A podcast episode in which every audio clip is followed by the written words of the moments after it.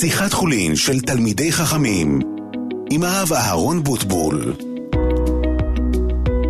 שלום רב לכל המאזינים, ערב טוב ומבורך. אנחנו כדרכנו נפגשים שוב בתוכנית שיחת חולין, שאלות ותשובות בנושא השקפה, יהדות, חיזוק באמונה וכולי וכולי. מספר הטלפון שלכם לעלייה לשידור 072 3355 921 072 3355 921 איתנו באולפן בבני ברק נמצא יורם יצחק וזנה על הטכניקה ומאיר הנאו על ההפקה. תודה להם על פעילותם הברוכה, שבלעדיהם לא היינו מצליחים לשדר לכם כמובן. ולפני שנעבור לשואל הראשון, אני רוצה לפתוח. קודם כל צריך לדעת, רבותיי היקרים, אה, אמרתי את זה ביום שישי האחרון, אבל יום שישי הייתה לי תוכנית קצרה, מקוצרת, והתחילה בשעה אחת, ולכן רוב הציבור לא היה מודע שיש תוכנית, אז טוב לחזור על כך. ברוך השם, אנחנו חילונו בפרויקט של לימוד מסכת קינים 40 יום כבר מתחילת שבוע שעבר, ברוך השם. אני מוכרח לומר שבינתיים התקשרו המון אנשים לבשר על ישועות שכבר קרו להם. למשל, התקשרה אישה שביקשה אה, שידוך בשביל הבן, הבת שלה, והתקשרה היום להודיע שהבת התארסה, והיא רוצה עכשיו שהיא תזכה לבית נאמן בישראל. ועוד ועוד כל מיני דברים שראו ישועות אה, גדולות, למשל, אה, האישה הזו שהתקשרה ביום רביעי, שהבן שלה היה ביחידת יהלום, יחד עם אותם חמישה לצערנו שנהרגו במנהרה שהתפוצצה בשוגג, לצערנו הרב. השם ייקום דמם, והקדוש ברוך הוא ירחם על נשמתם, והקדוש ברוך הוא יעצור את המגפה והמשחית וההרג מחיילינו, שיהיה להם בריאות איתנה, וכן יהי רצון ונאמר אמן. והוא היה יחד איתם במנהרה שהתפוצצה, ולא קרה לו כלום. היא אומרת זה בזכות זה שהיא ביקשה ביום ראשון את השם שלו להכניס ל- ללימוד. ועוד ועוד ישועות גדולות, חסדי השם עלינו. אנחנו ברוך השם נמצאים עכשיו בעיצומם של הימים הקדושים, ימי השובבים. שזה ימים קדושים מסוגלים לתפילה, מסוגלים לישועות, ובעזרת השם נראה ישועות גדולות. צריך לדעת שתקופת השובבים היא מאוד מאוד חשובה בשני מישורים. מישור אחד זה חיזוק בתחום הזה של שמירת הלשון. מישור שני זה חיזוק בתחום הזה של שמירת העיניים. ו, וכידוע לכם, עניין הזה של שמירת העיניים זה זה תיקון היסוד, שעושים אותו במיוחד בימי השובבים, שזה מסוגל מאוד מאוד לדברים האלה. ואני תמיד אומר, אני תמיד אומר, אה, אני כבר עברתי מזמן, מזמן את הגיל הזה, אבל אני רואה היום בחור, בחור ישיבה, אני רואה עם מה הוא מתמודד, אני אומר, איזה כוחות נפש צריך? אה, מסביב, מימין ומשמאל, השם ישמרנו ויצילנו. כל מקום שמביטים, פריצות. כל דבר. כמה צריך לשמור על הנערים ועל בחורי ישראל, לשמור עליהם בקדושה, בטהרה, עניין שמירת העיניים, ועוד ועוד כל היוצא בדברים האלה. זו פשוט מלחמה סיזיפית יום-יום עם היצר הרע. זה לא יאומן כי יסופר. וברוך השם, הבחורים הטהורים והקדושים שלנו עושים את זה בגבורה, עושים את זה בקדושה, וכמה צריך לשמור עליהם מכל משמר, הנושא הזה שלא יבואו רוחות זרות והם ייחשפו עליהם. כמה צריך לשמור על הבחור, תמיד אני אומר, שאבא של בחור בישיבה קטנה יאמר לו, אבא של תלמיד בתלמוד תורה יגיד לו, תשמע, אני ממש מבקש ממך, תהיה חשוף איתי. יש נפילות, יש ירידות, תמיד יש, ותמיד יהיו. אבל תמיד, אם יש נפילה או משהו, תבוא לדבר איתי, אני אתן לך כלים. אני, אני גם עברתי את הגיל הזה, והיום המצב הרבה יותר קשה. אני אתן לך כלים. וברגע ש, שהבן יודע שיש לו, אתם יודעים מה, לא חייב שזה יהיה אבא שלו, יכול להיות שזה יהיה רב שלו בישיבה. ברגע שיש רב שאפשר לספר לו על הנפילה שהייתה, הוא נותן כלים, ברגע שמדברים על זה, זה 50% הצלחה. ברגע שמשאירים את זה בלב, זה הנפילה הבאה. ואני תמיד אומר, זו ההזדמנות גם לומר, שבשבוע שעבר התקשרה אישה ודיברה איתי על איזושהי תוכנית ריאליטי אני לא ככה הייתי מודע ל, ל, לעניין הזה. תוכנית ריאליטי, בוודאי שהיא פסולה בתכלית, לא מתאימה, במיוחד שזו תוכנית ישראלית, מדברים שם דברים לא יפים, זה לא מתאים. שאלו אותי אשת אברך, לא אשת אברך, זה בכלל לא משנה אשת אברך. זה לא מתאים לבית יהודי, נקודה. זאת התשובה. וחס וחלילה אם ילד יראה דבר כזה, וחס וחלילה אם הבן יראה דבר כזה, זה לא מתאים. צריך לדעת שהחובה שלנו בתור הורים לילדים לגדל אותם, וכמה שמחה ואושר יש לאבא ואימא, שרואים שהבן שלהם גדל, צמח, הגיע לחתונה כשהוא קדוש וטהור. איזה יופי. כמה נחת וכמה שמחה יש לקדוש ברוך הוא להודות על כך. והכל תלוי בנו, כמה אנחנו שומרים. בפיקחות, בתחבולות תעשה לך מלחמה, ב- ב- ביחד עם זה שכל הזמן נותנים כלים לילד, תהיה חשוף, תספר לי, תדבר איתי, אל תסתיר, אני איתך, אני עוזר לך, אני גם עברתי את זה, כל מיני דברים כאלה. אם לא אבא, מישהו בישיבה. צריך שהבחור, יהיה לו מישהו אוזן קשבת. אני זוכר שגם אני, כשהתמודדתי, היה לנו אוזן קשבת בישיבה עם מישהו. זה מאוד מאוד עוזר. טוב, נעבור לשואל הראשון, בבקשה. שלום רב. שלום הרב. כן, שלום לך. תודה רבה על כל התוכניות, ואני מאוד נהנית לשמוע את הרב. ויש לי שתי שאלות, בבקשה. אה, שאלה ראשונה, אה, איזה מידה הכי כדאי לעבוד עליה? טוב, שאלה אותי שאלה כזאת לפני כמדומני שנתיים, בתוכנית ביום שישי, נערה בגילך, אינני יודע בת כמה, את נשמעת כצעירה, שהיא עובדת השם, רוצה לעבוד על מידות, והיא שאלה אותי את השאלה, ואני אמרתי לה שיש מידה אחת שבעיניי היא מידה שטומנת בחובה את כל המידות הטובות, אבל היא הכי קשה ליישום. היא נקראת עין טובה. עין טובה פירושו, נתחיל בשלילה ואחר כך נעבור לחיוב. השלילה זה לא לקנא, ולא לחשוב למה אין לי כמו שיש לו, למה אין לי כמו שיש לחברתי. וכן על זה הדרך. ו, ואחר כך השלב הבא, זה השלב הקשה יותר, לשמוח בשמחתו של האחר, ואם את, לשמוח בשמחתה של חברה.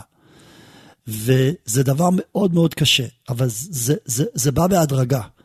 אם את עכשיו בגיל העשרה, עד גיל 80-90 צריך לעבוד על המידה, על המידה הזו.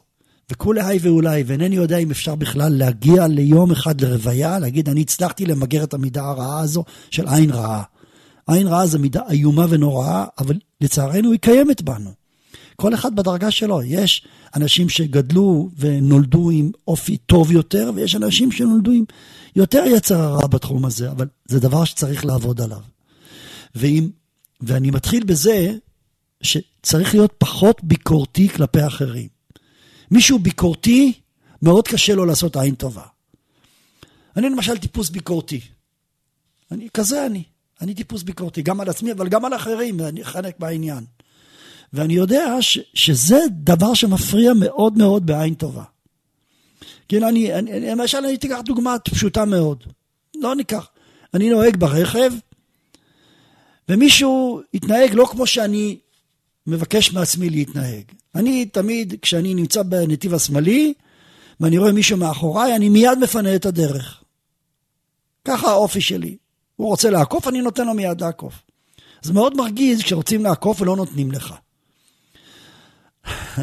אבל אני, למה אתה כזה, אני אומר לעצמי, למה אתה כזה? למה אתה תופס את הצד? תיתן לי לעבור. למה אתה מפריע לי? אבל מי שיש לו עין טובה, אומר, אולי הוא לא יודע לנהוג, אולי הוא מתקשה, אולי הוא לא רואה בלילה. ובאמת, התשובות האלה, אחרי שמבררים, מתברר שרוב התשובות נכונות. הוא פשוט לא מסתדר, והוא פוחד לעבור לצד ימין של הכביש, כי הוא פוחד שמכונית תחסום אותו. הוא לא עושה משהו נגדך. אבל אדם שהוא ביקורתי, זה קשה לו. היי, hey, למה אתה לא מפריע לי לעבור? הבאתי דוגמה שעכשיו ממש קרתה לי ברגע זה שאני נהגתי. זה קורה כל רגע, שעה-שעה. אה, אני נמצא בבית הכנסת, ויש מישהו שקורא, אשר יושב בפתח בקול גדול ולא שומעים את החזן. אני תמיד מקפיד, שאני אומר את עצמי, אבל שלא ישמעו אותי. אבל הוא מפריע. למה אתה עושה את זה? למה אתה משמיע תפילה בקול גדול? יש חזן, רוצים לשמוע את החזן. אז יש ביקורת. אולי הוא לא שומע את עצמו, אולי הוא לא מצליח לבטא את המילים בלי שהוא משמיע בקול גדול.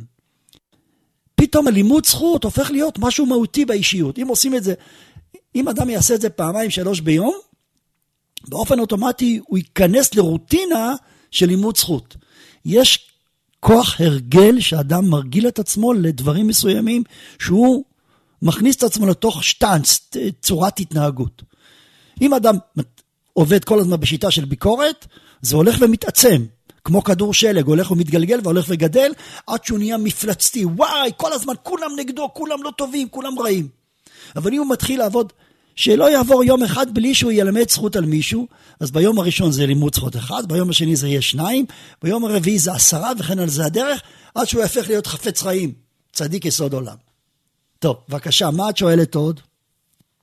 אה, לאחרונה אני, אני חולמת חלומות ממש מפחידים, ורציתי לשאול מה אני יכולה לעשות. טוב, אז התשובה היא ככה. אה, קודם כל צריך לדעת, אה, לדעת שזה לא בא מהשמיים כאילו שולחים לך רמזים שעתיד להיות משהו רע. זה לא נכון. חלומות מפחידים יכול להיות איזו סיבה פסיכולוגית, אולי את עוברת איזשהו משבר, אולי אה, יש לך איזה קושי בחברה, בסמינר, אני יודע, יכול להיות הרבה דברים, וזה לא התפקיד שלי פה לעשות. תעשי את זה עם חברה, תעשי את זה עם מורה, תעשי את זה עם אימא בבית. אבל דבר אחד אני יכול לומר לך בוודאות גמורה. אין פה אות מן השמיים שמאותתים לך שחלילה יקרה משהו. לא, תורידי את הדאגה הזו מליבך. חלומות, שב ידברו. יכול להיות שיש חלומות רעים בגלל שאת מתמודדת. וההתמודדות שלך באה לידי ביטוי בלילה בחלומות רעים. זה יכול להיות. אבל בוודאי שזה לא אות מהשמיים. ולכן את יכולה להיות רגועה מבחינה זו שזה לא צריך להפחיד אותך. כן אני מציע לך שאם זה ממשיך, נתייעץ. טוב, תודה רבה לך, חזקי ואמצי. הרב, תודה רבה, והרב יכול לברך אותי? שיהיה לך הרבה הצלחה, שמחת חיים ושלוות נפש. חזקי ואמצי. אמן, תודה רבה. כן, בבקשה, ערב טוב, נעבור לשואל הבא. שלום הלו. רב. כן, בבקשה, שלום. שלום כבוד הרב, אה, יש לי שאלה אה, בתורה, אפשר שם? כן. בחומש שמות. אה, נו, י"ב. אה, תראי, אני, בואי ננסה. אבל כי זו שאלה לא- אה, שלא כל כך אה, יודעים על התשובה. טוב, תנסי. אה, רשום ב... ב... כאילו שמשה התנבא מחוץ לארץ מצרים, ואחר כך ב... באחד מה... מה... מהמכות שהוא בא ל... להודיע, כאילו, אה, להודיע, להזהיר את פרעה על. אה, על המכות, אז איך הוא התנבא עוד פעם? אמרו שאסור. טוב, אז התשובה היא ככה, אני, אני אפרש את דברייך. כתוב, קצתי את העיר, אפרוס את כפיי, הקולות יחדלון ומטר לא ירד ארצה. אז רש"י במקום אומר, למה קצתי את העיר, אפרוס את כפיי? לפי שבאותה העיר היו גילולים ועבודה זרה, ולא רצה משה רבנו להתפלל לקדוש ברוך הוא במקום עבודה זרה. לזה את מכוונת. לכן יש הדגשה שעיקר התפילה של משה רבנו עם הקדוש ברוך הוא נעשתה מחוץ לעיר, כי שם המקום נקי מעבודה זרה. אכן, אם מעיינים טוב בפסוקים, נראה שהיו מצבים מסוימים שהקדוש ברוך הוא התנבא למשה רבנו גם בתוך העיר, ולא תמיד מחוץ לעיר.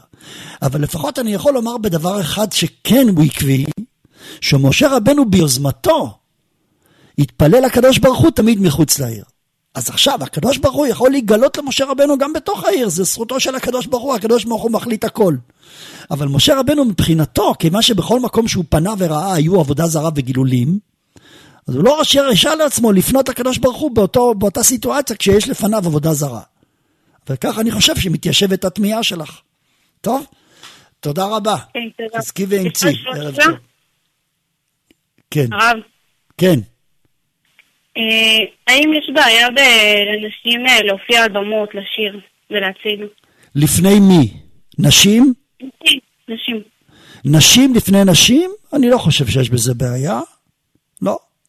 לא. אין בזה בעיה. אם. אם זה על טהרת הקודש, וכמו שיש אה, אה, דברים ש, שהארגון, אה, האגודה שעושה את ההצגה, היא גם כן בזה, אני לא רואה בזה בעיה. טוב? תודה רבה, תודה. ערב טוב. נעבור לשואל הבא. שלום כבוד הרב, שלום, ערב טוב, בבקשה. ערב טוב. קודם כל, נקודה מאוד חשובה עכשיו הרב העלה, אז חשוב לי לציין שלדוגמה, יש אנשים ששומעים את השידור של הרדיו דרך קו טלפון, כמוני כן, לדוגמה, כן. אז תמיד אני תפוסה. אז uh, אני מיד עונה, אבל לפעמים גם מיד הם מנתקים, כאילו הם לא מחכים בממתינה. אז אולי כדאי להמתין בממתינה איזה שתיים, שלוש דקות. אה, בסדר, הוא שמע. הטכנאי עכשיו שמע אותך, בסדר, בבקשה. בסדר. עכשיו דבר נוסף, שאלה. Uh, הרב אמר בעבר, שמעתי את הרב uh, אומר שאסור uh, לענות אמן אחרי ילד פחות מגיל 6, כי הוא לא יודע למי מברכים. לא, נכון? לפני גיל 6. לפני, כן, סליחה. לפני, כן. לפני גיל 6. לדוגמה, יש לי ילד שהוא בן 3, 3 וחצי, ועוד ילדה בת 4 וחצי. והם באמת, כשאני שואלת אותם למי מברכים, אז הם אומרים בהשם ומצביעים בשמיים, וכאילו... טוב. עדיין אסור לי לענות להם אמן? התשובה היא כן, כן, כי ילד, כמה שהוא חוזר, הוא חוזר על זה כמו שקוף חוזר על דברים, זה בלי הבנה. ולכן זה נקרא, זה נקרא אמן יתומה. יחד עם זאת, כשהילד רואה אותנו ושומע אותנו, צריך לענות אמן, כדי לחנך אותו לענות אמן. כי אם הוא יראה שאבא ואימא לא עונים אמן, הוא גם ילמד לא לענות אמן. לסיכום, כל מה שמרן השולחן ערוך אמר, שאם ילד קטן פחות מגיל 6 מברך לא עונים אחריו אמן, מדובר כשהילד אינו רואה אותנו ולא שומע את התגובה שלנו. אבל אם הוא שומע ומצפה לתגובה שלנו, חייבים לענות אמן מדין חינוך. בסדר? בבקשה. הבנתי, וזה לא נחשב אבל לאמן יתומה? זה אומנם נחשב לאבן יתומה, אבל מותר לענות אמן יתומה כדי לחנך ילד, כמו שמותר לי לברך ברכה לבטלה כדי לחנך ילד. הבנתי. תודה רבה, תזכו למצוות, בבקשה, ערב טוב, בבקשה. כן, נעבור לשואל הבא. שלום כבוד הרב. כן, שלום לך, מה שאלתך? אה, אה, לגבי השאלה של המאזינה על איך משה רבנו אה, התגלתה אל השכינה במצרים, אז כן. יש אורח חיים. כן, מה? אור החיים בפרשת ויחי, בפסוק אה, אנוכי ירד ממך מצרימה, אז הוא אומר שיש דרגות בהשראת שכינה. זאת אומרת, מצד אחד מצינו שכתוב שירדו למצרים שכינה עמהם, ומצד שני, אז הוא אומר שיש דרגות בהשראת שכינה. זאת אומרת, אה, דרגות בשביל תפילה זה לא היה מספיק. הבנתי. בסדר, תשובה יפה. הלו? יפה מאוד. חזק ובר שמענו, כן. שמענו את התשובה. תודה רבה, יישר כוח גדול, לא, תודה לא, רבה. לא, עכשיו, אה, שאלה, שאלה אחת, שאלה כן, רב. כן. לגבי מה שמיעוט שיחה, התורה, כאילו, מה שהם דייקים, ש... מקנייני התורה. שיחה, כן, כן. אה, עכשיו אברך שיושב בכולל, ובעצם בא אברך ושופך לפניו את נפשו, לא יודע איזה, יש לו איזה... אה, קושי. הוא רואה שמעיק עליו משהו, כן, בדיוק. כן. מה, מה הגדר בזה? כמה... טוב. התשובה היא ככה, כל מה שחז"ל דיברו, במקרה הספציפי שאתה מציג עכשיו, זה, זה לא מיעוט שיחה, זה מצווה לשוחח, זה חסד. כש, כשאני שומע מישהו שיש לו מועקה, והוא, והוא פורק את מועקתו אצלי ו, ומנסה, ושנינו יחד מנסים להתמודד עם התחושה הקשה שלו ולנסות לעזור, אין לך מצווה גדולה מזו, אין לך חסד גדול מזה. זה לא דיברו. כי דיברו על מיעוט שיחה דיברו על uh, דברים בטלים, על, על נייס, על מה זה אמר ומה זה אמר ומה חושב ומה הם יעשו וכולי. דברים שטותיים כמו בתוכניות הרדיו השטותיות האלה שהם כל הזמן יודעים בדיוק מה, מה פלוני חושב ומה הוא אומר ולמה הוא עשה ככה ולמה הוא לא עשה ככה וזה יהיה ראש העיר ולמה ראש העיר הזה נגד, נגד הקבוצה השנייה ולמה המפלגה הזו חושבת ככה. זה נקרא מיעוט שיחה שעל זה אמרו דברים בטלים ואמרו, כל, כל מה שמרבה בדברים בטלים אינו רואה שכינה, לא צריך להגיד מה שזה מוביל. אבל מה שאתה מציג, אין לך מצווה גדולה מזו. יחד עם זאת, לגבי עצם מיעוט שיחה, אני מוכרח לומר שיש אנשים שצריכים את המיעוט שיחה הזאת, דברים בטלים שהם לא אסורים, לא לשון הרע, אבל זה, זה משחרר אותם מהלחץ של הלימודים. אז זה גם מצווה. כי הוא עושה, זה כמו אכילה ושתייה, גם אכילה ושתייה זה גשמיות. אבל אדם צריך את זה בשביל שהוא בלי אכילה ושתייה, הוא לא יכול לשרוד. אני לא מתמיד, אה, יגיד אותו אחד, אני לא מתמיד כמו רב חיים. ואני, אם אני נלמד כמו רב חיים, זה יכול להביא אותו לאשפוז. אבל בשביל זה הוא צריך להפסיק באמצע, אז גם ההפסקה באמצע היא חיובית. המינון, המינון זה בעצם מילת המפתח, כמה, כמה זה, חז"ל אמרו מיעוט, שאלה כמה מיעוט, ו- ו- ומה הגדר של מיעוט, וזה כל אדם ואדם שונה מחברו. יש אדם שצריך מיעוט שיחה חצי שעה ביום, ויש אדם שצריך מיעוט שיחה שעה ביום. אבל בוודאי ששניהם מכוונים לשמיים. טוב, חז"ל אומרים, מעולם לא מילא, אה, כל הממלא פיו שחוק בעולם הזה. מה זה ממלא פיו שחוק בעולם הזה? צוחק בקול גדול, חה חה חה חה חה. כן, ואמרו עליו שלמה הוא האריך ימים, לא פילה פיו שחוק בעולם הזה, לא הרים את אה, עיניו מחוץ לארבע אמותיו, רבי יוחנן. אז מה, תבקש ממישהו היום לעשות דבר כזה, הוא, יתאשפז. אם תגיד לאדם אל תמלא פיו צחוק, הוא גם יכול להגיע למצב קשה מאוד נפשית. אז התשובה היא, כל אחד בדרגה שלו. טוב, בבקשה. תודה רבה. חזק ואימת, יישר כוח. לילה טוב, תודה. נעבור לשואל הבא. הלו. כן, בבקשה, שלום. שלום, רציתי לשאול שתי שאלות. אמ, קודם כל, אה, אה, יש לי מורה שאמרה שאסור לאישה לברך ברכת אשר יצר ליד גבר. רציתי, כי היא אמרה שזה לא צנוע, אז רציתי לדעת אם זה נכון. אני לא יודע. בואי נגיד ככה, מה זה ליד גבר? נגיד, אה, מה זה גבר? מה, את, את נמצאת בבית, לא, את מראה את השאר. היא אמרה לא בבח, הבבח מותר, אבל אם עכשיו אני, יש לה סתם גבר אחר ואני בדיוק באה לברך אשר יצר, אז לא, שהוא לא יענה לי אמן, גם אם הוא היחיד שיכול, כי זה לא צנוע. טוב, אני, אולי בגלל המילים נקבים נקבים, חלולים חלולים, אולי זה הכוונה. אבל אני לא מבין מה, מה זה, לאן נגיע גם, גם זה. אני לא יודע. אני יודע ש, ש, שהיו נשים, אה, בנות של גדולי הדור, בתקופת הראשונים שאמרו קדיש, ו, וזה מופיע בהלכה. אז זה גם לא צנוע. הרב מאיר כותב שאישה יכולה לקרוא מגילה, רק משום כבוד הציבור אסור. היו נשים שהיו עולות לתורה, רק ביטלו את זה משום כבוד הציבור, לא כתוב בגלל חוסר צניעות. אז אה, אני לא יודע מה לומר. אני חושב שחוסר צניעות, כולם מבינים מה זה. כולם מבינים את המשמעות של מה זה חוסר צניעות. ולכן, אה, בעצם זה שאישה אומרת דברים עם גברים, זה כשלעצמו דבר שהוא חוסר צניעות. אבל עצם הברכה, אני לא רואה בזה כל כך בעיה. טוב, בבקשה, מה רצית לשאול עוד? אוקיי, okay, תודה. והשאלה השנייה, אני לומדת בסמינר ספרדי, והמנהלת שלי פשוט קצת מסתכנזת, אבל בראש חודש לא מכריחים אותנו להתפלל מוסף. פשוט כל המורות אומרות לנו, תעשו מה שאתם רוצות, וכל ילדה אומרת שאבא שלה אומר משהו אחר, אז רציתי לדעת מה לגבי זה. טוב, אז התשובה היא, אכן, בנושא הזה של תפילת מוסף לנשים, יש דיון בפוסקים. ואכן, גם דעת הרב, עליו השלום, הייתה שונה בצעירותו או בסוף ימיו. בצעירותו הרב היה סבור שנשים לא תתפללנה מוסף. וזה מופיע בספרי יביע עומר הראשונים. לאחר מכן יש דבר כזה שנקרא שהרב חזר בו, לאחר שהרב למד עוד פעם ולמד עוד פעם ושקל את הדברים, הוא הגיע למסקנה שנשים כן תתפללנה מוסף. והוא חזר על זה וכתב את זה בספר חזון עובדיה שנתפס לפני 15 שנה, ואף על פי שאמרתי ככה בצעירותי, אני חוזר בי וסובר שהיום כן נשים תתפללנה מוסר. אז יכול להיות שנוצר בלבול גם בגלל שאצל הרב היה פה ממצב שהרב חזר בו. אז אני יכול להבין למה זה נוצר. לכן, אנחנו, לפי פסק של הרב היום, שהוא, שהוא חלוט וברור, ויש לו הרבה ראיות, נשים תתפללנה מוסף. בסדר? בבקשה. אוקיי, בסדר, תודה רב. בבקשה, ערב טוב. נעבור לשואל הבא. הלו? שלום. ערב טוב. שלום. אה? כן. הלו, שלום. רציתי לשאול אה, שתי שאלות קטנות.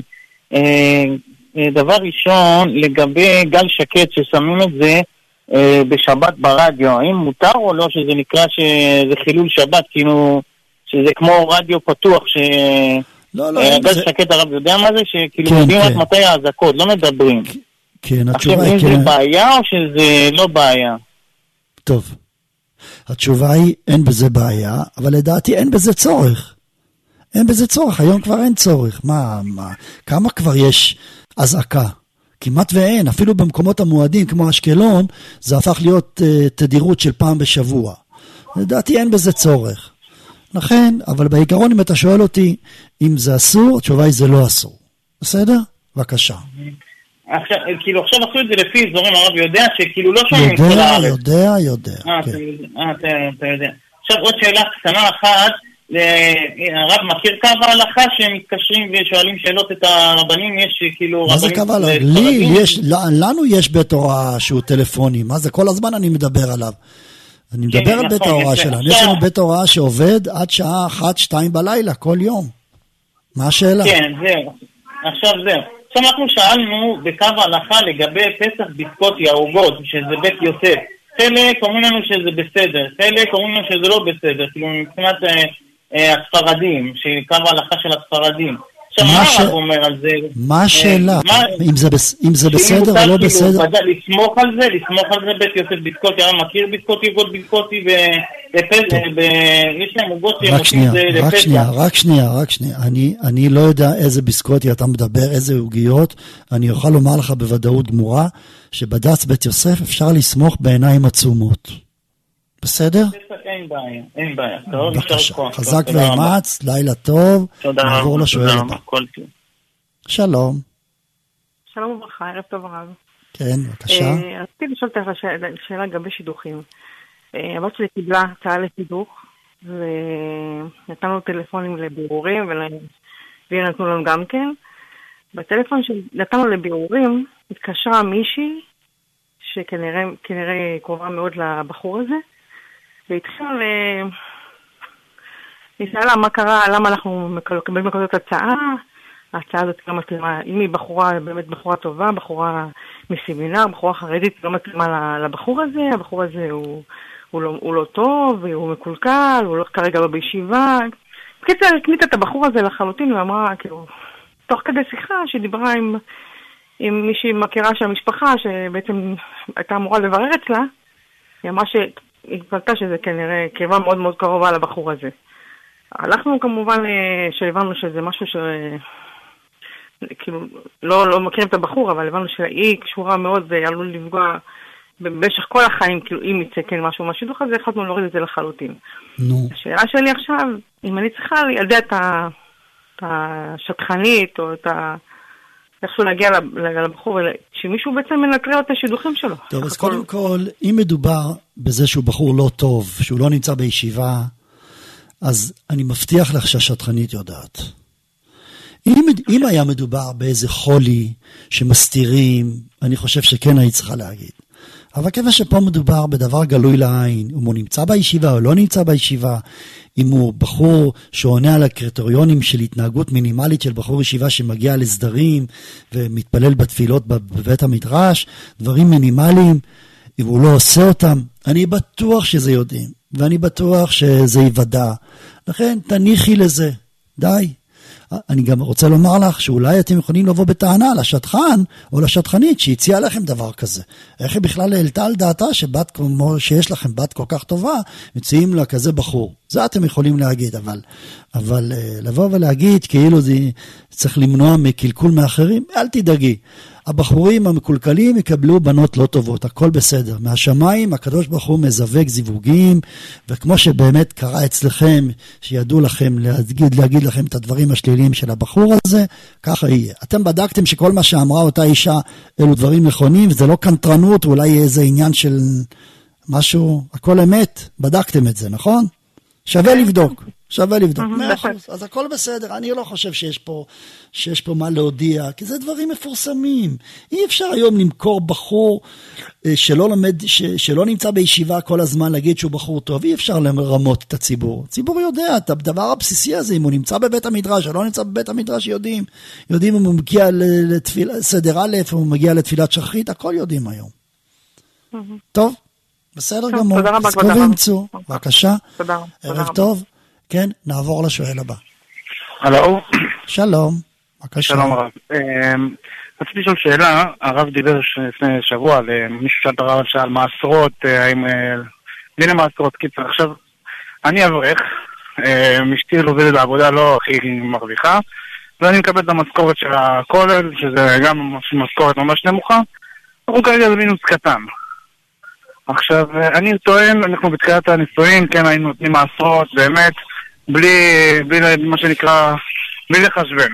ומאז שהתחיל קצת מצב להיות אה, קצת יותר דחוק, עם שנולד הילד וכולי וכולי, אז אה, גם נכנסנו קצת למינוס, אז אה, די הפסקנו, ואני טוען ש... אני חושב שכאילו צריך להחזיר את זה כדי שיהיה לנו יותר ברכה בכסף. אשתי טוענת מאיפה נביא את זה, כאילו, בסופו של דבר אין מאיפה. טוב. כל, כל כסף זה נכנס אוטומטית לחשבון. אתה, אתה שוכר דירה? כן, אני שוכר. יש לך מחשבות על רכישת דירה, או שאתה רחוק כן, מזה? כן, יש, יש מחשבות, אבל uh, זה תהליך מאוד ארוך, כאילו. טוב. אתה נרשם לפרויקטים של דירה למשתכן וכולי, כן? כן, אבל אה, הפרויקטים האלה הם קצת בעייתיים, גם מהבחינה שמשלמים אחר כך גם שכירות, גם משכנתה הרבה זמן, עד שהדירה מוכנה וכולי. טוב, בסדר. תקשיב טוב. אה, בעיקרון, אם, אם אתם בדרגה של אמונה מאוד גדולה, ודרגה של אמונה וביטחון מאוד גבוהה, אז אני חושב שיש צד אמיתי במחשבה של אשתך, שאם אתה תיתן מעשרות, הקדוש ברוך הוא ייתן לך עשר כדי שתתעשר. יחד עם זאת, אם אתם לא בדרגה כזאת, אז אני חושב שהפוך, חובתך להיות ריאלי, ולהגיד, אני נותן מעשרות כשאין חובות. ברגע שיש חובות, אין דבר כזה מעשרות. עכשיו, מה זה חובות? אם אתה מרגיש שאתה גם צריך לשלם, לשלם שכירות דירה, וגם להתחיל לחשוב על נכס. היום בארץ ישראל בלי נכס, לחשוב לגור בדירה שכורה עד גיל זקנה ושיבה מאוד מאוד קשה. צריך לחשוב על נכס, לקנות נכס. אז לדעתי כל הכסף הזה של המעשר כספים, תפריש אותו בצד בשביל הבסיס של הנכס.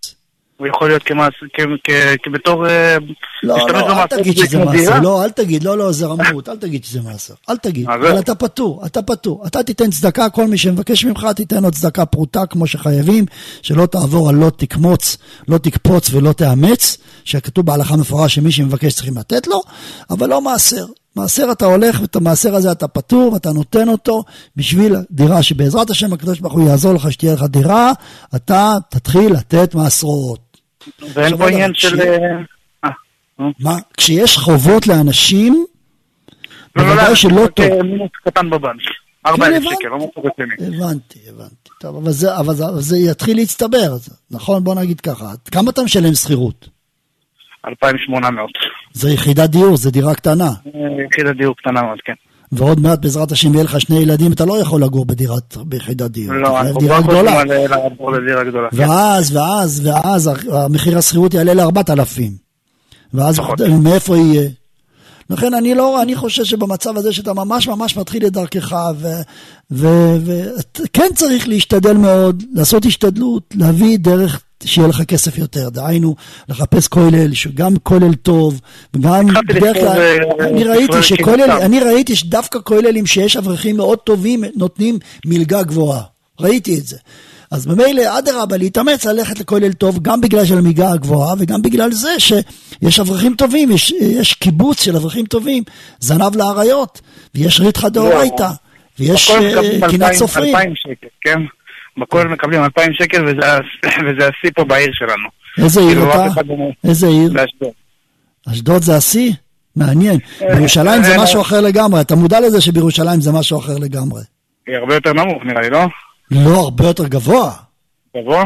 בוודאי. וגם זה כלום. וגם זה כלום. כמה זה, מה זה 2,000 שקל לאדם שלומד כל היום? מה, מה אפשר לעשות עם זה? טוב, בסדר, הבנתי. התשובה היא, כן. קח את הדברים, כמו שאמרתי לך, אתה פטור ממעשר, תתפלל לקדוש ברוך הוא כל יום, תקרא שערי שמיים על תפילה על פרנסה. תפילה על פרנסה, הקדוש ברוך הוא אוהב את התפילה הזו. יש את התפילה של הרב חידה בשמה קולנו, תראה בעבודת הקודש, תפילה מיוחדת לפרנסה. תשמור על קדושת הלחם, סגולה לפרנסה. תכוון בברכת המזון מים אחרונים, סגולה לפרנסה. כבד את האישה במה שיש, סגולה לפרנסה. כל הדברים האלה, תיתן לאשתך מה שכותב הבן ישחי בליל שבת קודש, לחם כביצה, סגולה לפרנסה. כל מיני דברים שכתובים בספרים הקדושים, והעיקר תפילה מעומק הלב, שהקדוש ברוך הוא ייתן לך רווחה. לא צריכים עושר, ברווח ולא בצמצום. בעזרת השם יהיה לך רווחה, ותוכל לתת, בעזרת השם, מעשר כספים בקרוב. הרב עוד שאלה קטנה. אה, כן, אני כן התחלתי לעשות סוג של השתדלות ולכתוב בערבים אה, סתם. טוב. השאלה מהכסף הזה, זה גם פשוט לא, לא, לא, לא נותנים ממנו כאילו מעשרות, כמו שהרב אמר. הכל תלוי במצב. אם אתה תתחיל להרגיש שיש לך 12,000 שקל לחודש, אתה יכול להתחיל לתת. בסדר? טוב, חזק ואמץ, תודה רבה. נעבור לשואל הבא, שאלה נוספת, שלום. הלו. כן, ערב טוב, בבקשה. שלום הרב, רצינו לשאול. אה, יצא לי לאחרונה לשמוע על אה, מקרה שבחורה אמרה איזה משהו מסוים, ועד שזה לא קרה היא פשוט לא התחתנה בגלל המשהו שהיא אמרה. עכשיו, סתם יצא לי לחשוב על משהו, ואני זוכרת שאמרתי לפני כמה שנים, שעד שאני לא אסיים ללמוד איזה תואר במה שאני עובדת, אז קודם לסיים את זה ואז להתחתן, או מישהי שתתחתן, ואז אני, השאלה אם צריך לעשות לזה התרת נדרים ולחשוש לזה, או ש... לא, לא, ממש, זה, זה, זה דברי הבל. אני לא מאמין שזה מה שגוזר את הגזרה של אדם. כש... אני אסביר. נדר, כל הגדרה של נדרים, יש איזה הלכות, 60 סימנים בשולחן ערוך, הגדרות ברורות. עכשיו, כשאדם מדבר דברי חולין, ואומר, אם אני אוציא רישיון נהיגה, עד שאני לא אוציא רישיון נהיגה, אני לא אתחתן למשל. אין לזה שום קשר, זה לא נדר, זה כלום, זה סתם דיבור בעלמא. דיבור בעלמא לא מעלה ולא מוריד, ואני לא מאמין שדיבור כזה קוצב גזרות בשמיים. יש, יש דבר שנקרא פתיחת פה לשטן, יש דבר כזה שנקרא, שכאילו אומר, כן, אבל אני, בוא נגיד ככה, לא שייך פה התרת נדרים, התרת נדרים שייך דווקא בנדר. אז הוא יכול לומר דברים בטלים, מה שאמרתי וכולי, אבל uh, המושג של התרת נדרים לא שייך לפה. כי זה לא נדר. נדר זה דברים שבקדושה, נדר זה דברים של חיזוק, נדר זה דבר שהוא מדפיס אותו, דברים בחפצה, יש כמה וכמה תנאים בנדר. אבל זה לא נקרא נדר, לכן אני לא רואה בזה בעיה. ואם האישה מרגישה שבגלל המשפט שהיא אמרה זה מה שגורם לעיכוב, אז אני לא חושב שזה נכון. זה נכון שיש עיכוב מהשמיים, אז צריך הרבה להתפלל, ותפילה יכולה לעזור תמיד. תמיד תפילה עוזרת. ולא להתייאש בשום מצב. טוב? השם יעזור. אה, אפשר עוד שאלה? כן, בבקשה, כן. אה, מקום עבודה. אני עובדת בחינוך מיוחד לילדים מהערבית. פעם שמעתי שהרב אמר שעדיף שבנות לא יעבדו אה, בכיתה של בנים. טוב, בני כמה ילדים? תשע. תשע ומעלה. כאילו תשע עד עשר, שמונה עד עשר, זה הטווח גילאים. התשובה היא אה, מותר. אם, אם, אה, אם את מקפידה לא לנגוע, זה בסדר. כן, מותר ללמד ילדים. גם לכתחילה אמרו עד גיל תשע. אבל היום אני יודע שהרבה רבנים מתירים, וגם הרב, עליו השלום, אמר לאשתי שתהיה בריאה בבית הספר שלה, שאם היא צריכה מורות, היא יכולה להפעיל מורות גם מעל גיל תשע. ברוך השם, המורות לבושות בצניעות, לבושות אה, כבנות ישראל כשרות וחסודות, לא רואה בזה בעיה. טוב, בבקשה. בהצלחה רבה. בבקשה, חזקי ואמצי. נעבור לשואל הבא. שלום וברכה. כן, שלום, בבקשה, ערב טוב. ערב טוב, רציתי בבקשה לשאול. אה, ברוך השם, אחותי הגדולה הייתה עושה. אה, ההורים שלי וההורים של החתן גרושים. אה, אמא שלי התקשרה לשבוע שעבר ושאלה אותי אם אני מכיר אה, גמ"ח או משהו כזה כדי לעזור להם בעניין של החתונה והאירוסים. השאלה שלי, אם אני צריך לעשות משהו לדבר עם, ה... עם אבא שלי כדי לראות מה, מה הוא נותן לחתונה או שלא להיכנס לזה בכלל. אתה שואל האם לפנות לאבא שלך שיעזור לאחותך? לזה אתה מתכוון? לא, כאילו, איך לגשת אליו? כאילו, באיזה צורה? בגלל ש... אני רוצה להבין, אבא שלך מנותק, אבא שלך מנותק מכם לחלוטין? אה, לא, אני מאוד בקשר איתו. ומאחותך הוא מנותק? אה, לא, הוא גם בקשר איתה, אבל אה, כאילו, יש בהם הרבה תככים, כאילו, בגלל ההרגשה שבגללו, כאילו, בגללם הם מבושים וכאילו.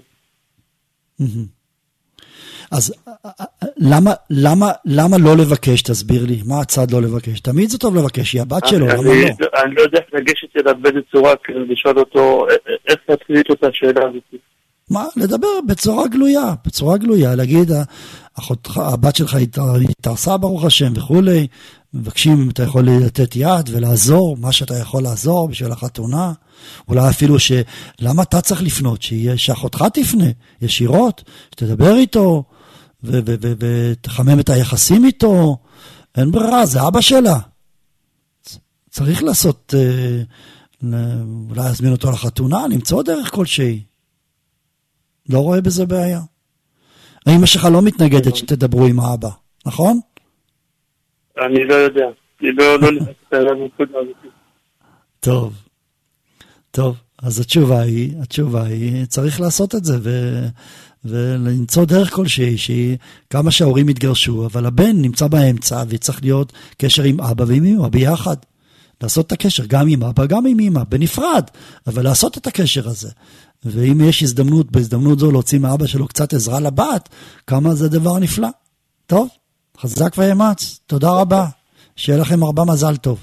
טוב, נעבור לשואל הבא. שלום הרב. כן, שלום, ערב טוב, בבקשה. ערב טוב. שאלה קטנה, אישה שלבושה בצניעות הכל טוב, היא קצת מתביישת. מה שקורה, שבעבודה מבקשים ממנה למסור אה, שיחה מקצועית, להעביר איזה קורס מסוים, של איזה חצי שעה בפני כל העובדים. יש שם הרבה גברים, נשים, והיא לא רוצה את זה, אבל אה, סוג של מחייבים אותה בעבודה. האם היא יכולה להתעקש על זה, או שאין בעיה הלכתית לעשות את זה בעצם? טוב, אני מבין שהיא מתביישת בלי קשר לעניין ההלכתי. סתם מפריע לי, טיפוס כזה שיש להם, שיש לה אה, פחד ציבור, והיא לא רוצה לעמוד בפני קהל ולדבר, נכון? זה לא קשור להלכה. זה בכללי, אבל חוץ מזה, כאילו אם היא תתגבר על החלק הראשוני, היא תוכל לעשות את אז זה. אז התשובה היא ככה, בוא נגיד ככה, אם באמת אה, זה, זה שיחה מקצועית גריידא, והיא שומרת על כללים הידועים שיש בציבור החרדי, שנשים שנמצאות בחברה מעורבת בעבודה, יש גדרים מסוימים שצריך לשמור עליהם באופן כללי, אה, לא לצחוק ולא לפטפט ולא להעביר שיחות, שיחות חולין עם הגברים, אלא שיחות ענייניות נטו, בלי להאריך בשיחה, וגם יש כאלה נשים שמקפידות שלא יקראו להם בשמם הפרטי, אלא יקראו להם גברת וכדומה, כל מיני דברים כאלה שיוצרים דיסטנס, והיא שומרת על זה. ופעם בחצי שנה היא מתבקשת לשאת נאום סיכום על העבודה שלה, גם בפני הגברים, אני לא רואה בזה בעיה. זאת התשובה. אבל אם זה אולי איזה גדר שיכול להיפרץ? כאילו אני לא חושב. הגדר שצריך לשמור עליה זה הגדר הזאת שאני אמרתי עכשיו. בשיחות ביניהם, לא הפוך.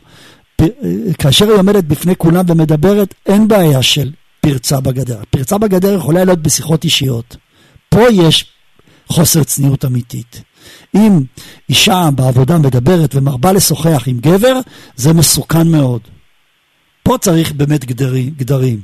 אבל זה שהיא עומדת בפני ציבור ונושאת 20 דקות, חצי שעה, שיחת סיכום על העבודה שלה, אין בזה שום בעיה של פריצות. גם אם מרגישה לא נעים שבוחנים אותה. זה כבר משהו אחר, זה כבר אמרתי לך, זה קשור לאופי, זה לא קשור להלכה ולא קשור לצניעות. אז היא צריכה להתגבר על זה בגלל שהיא עובדת במקום שדורשים ממנה לעשות את זה, אז שהיא תתגבר. אבל שלא תתלה את זה בעניין של הלכה. הלכה, כן, בדברים שאמרתי קודם. טוב? בסדר גמור. תודה רבה, חזק ואמץ. טוב, יש לנו אפשרות להעלות מאזין נוסף? כן. הלו? בבקשה, כן, שלום. שלום וברכה, ערב טוב הרב. רציתי בבקשה לשאול בקשר למסכת קינים, אה, האם אה, הסגולה היא שצריך לקרוא את כל המסכת כל יום למשך 40 יום? או לגמור את כל המסכת במשך 40 בכלל יום. לא צריך כל יום. אפילו אם את, אם את תקראי טוב את ההקדמה של, ה, של הספר החשוב, כאן מפורשת, שהוא מדבר על כן. הסגולה הגדולה הזאת, הוא אומר אפילו משנה אחת, ללמוד את המסכת כל יום ברציפות 40 יום. עצם הלימוד במסכת הוא נותן המון המון ישועות.